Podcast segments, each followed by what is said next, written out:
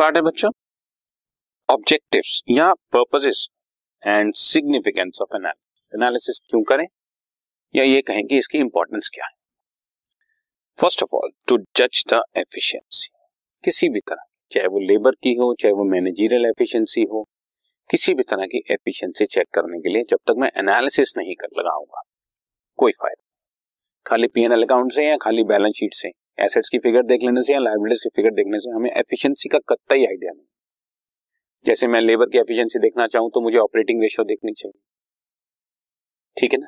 और बहुत सारी एफिशिएंसीज में रिटर्न ऑन इन्वेस्टमेंट देखी जाती है। करंट रेशियो देखी जाती है कि वेदर वी आर एबल हम लोग मतलब सॉल्वेंसी पोजीशन में भी आता है बट फिर भी हम लोग देख रहे हैं कि क्या हमने इतने एफिशिएंटली करंट एसेट्स और करंट लाइबिलिटीज मैनेज की हुई है या नहीं की तो ये सारी efficiency the first objective for which the analysis of financial statements are made is judging the efficiency of management and labor. आगे वही बात बच्चों The purpose of financial analysis is to judge the financial policies adopted by the management are proper or not. That is, where the managers have been efficient or where they have been inefficient. ये पता लगाएँगे और फिर उन कमियों को दूर करेंगे ठीक है जी और ये लिखा भी हुआ बच्चों analysis tells the concern that which area need much attention and which areas are working as per criteria और एफिशिएंसी कौन कौन से हमारे हिसाब से चल रहे हैं? दैट इज़ ओके उन पे भी स्टिल कंट्रोल तो रखना ज़रूरी होता है। और कौन कौन से ऐसे हैं जिस पर अभी हमें और ज़्यादा ध्यान देने की ज़रूरत है? तो सबसे पहले efficiency number two earning capacity बच्चों। Profit earning capacity net profit ratio gross profit ratio operating profit ratio ठीक है? इंटरेस्ट कवरेज रेशियो ये सारी चीज़ें हमें बताती हैं कि प्रॉफिट अर्निंग कैपेसिटी हमारी कैसी है। The overall objective of a business is to earn a satisfactory return on the funds invested in. ठीक है? Consistent with maintaining a sound financial position जितना हम कमाना चाहते थे, क्या उतना कमा रहे हैं? और उसके साथ साथ क्या फाइनेंशियल पोजीशन हमारी स्ट्रांग है? कहीं ऐसा तो नहीं, कमा तो प्रॉपर रहे, लेकिन खर्च भी साथ साथ किए जा रहे हैं। So analysis with the help of ratios help the users of financial statement to जज द प्रॉफिट अर्निंग कैपेसिटी मैंने अभी बता दिया बच्चों GP ratio NP ratio return on investment operating ratio ये सारे इंडिकेटर्स हैं जिससे हमारी प्रॉफिट अर्निंग कैपेसिटी पता लगती है। कंपैरिजन करने में बच्चों कंपैरेटिव फाइनेंशियल स्टेटमेंट बना दो कंपैरिजन हो जाएगा। इजीली लास्ट ईयर क्या था? करंट ईयर कितना? कितना इंक्रीज या डिक्रीज हुआ? कितने परसेंट इंक्रीज या डिक्रीज हुआ?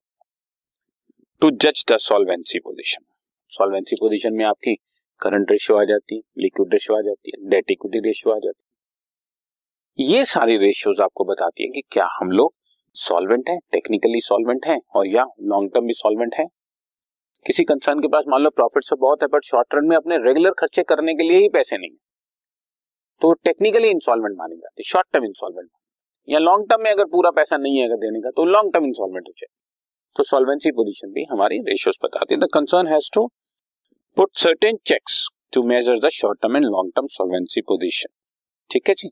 It can be ascertain from financial analysis कि बिज़नेस जो है, अपने short term long term liabilities को पेमेंट करने के लिए तैयार है या नहीं है। और जैसे कि मैंने लिखा हुआ है क्रेडिटर्स जो है, वो शॉर्ट टर्म सॉल्वेंसी के बारे में और debenture holders long term solvency position के बारे में इंटरेस्टेड होंगे। तो एनालिसिस उनकी इस ज़रूरत को पूरा करके देता है। To measure the financial strength बच्चों।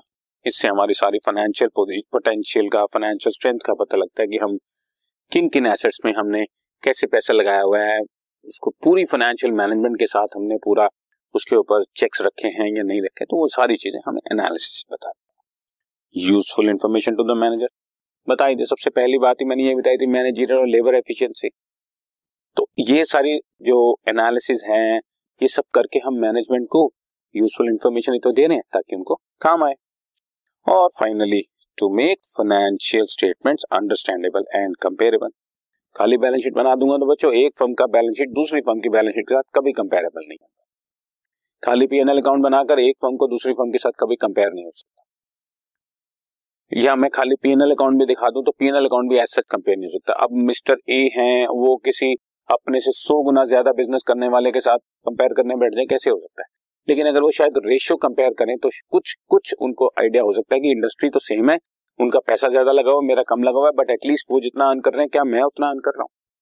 तो रेशियोज जो हैं, वो उनको, इसी तरह से कुछ और इंडिकेटर्स होते हैं जिनसे वो कैलकुलेशन होते हैं। तो वो सब एनालिसिस ही प्रोवाइड अगर वो कंपेरेबल ही नहीं होंगे तो खाली स्टेटमेंट फाइनेंशियल स्टेटमेंट अपने आप में कोई रोल प्ले नहीं कर रहे। और अंडरस्टैंडेबल का मतलब होता है कि जो हर एक को समझ में आए इजीली समझ में आए। एनालिस्ट को तो समझ आती ही आती है।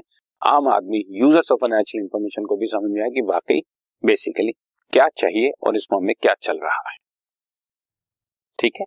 तो ये कुछ पॉइंट्स हैं जो मैंने आपके साथ discuss okay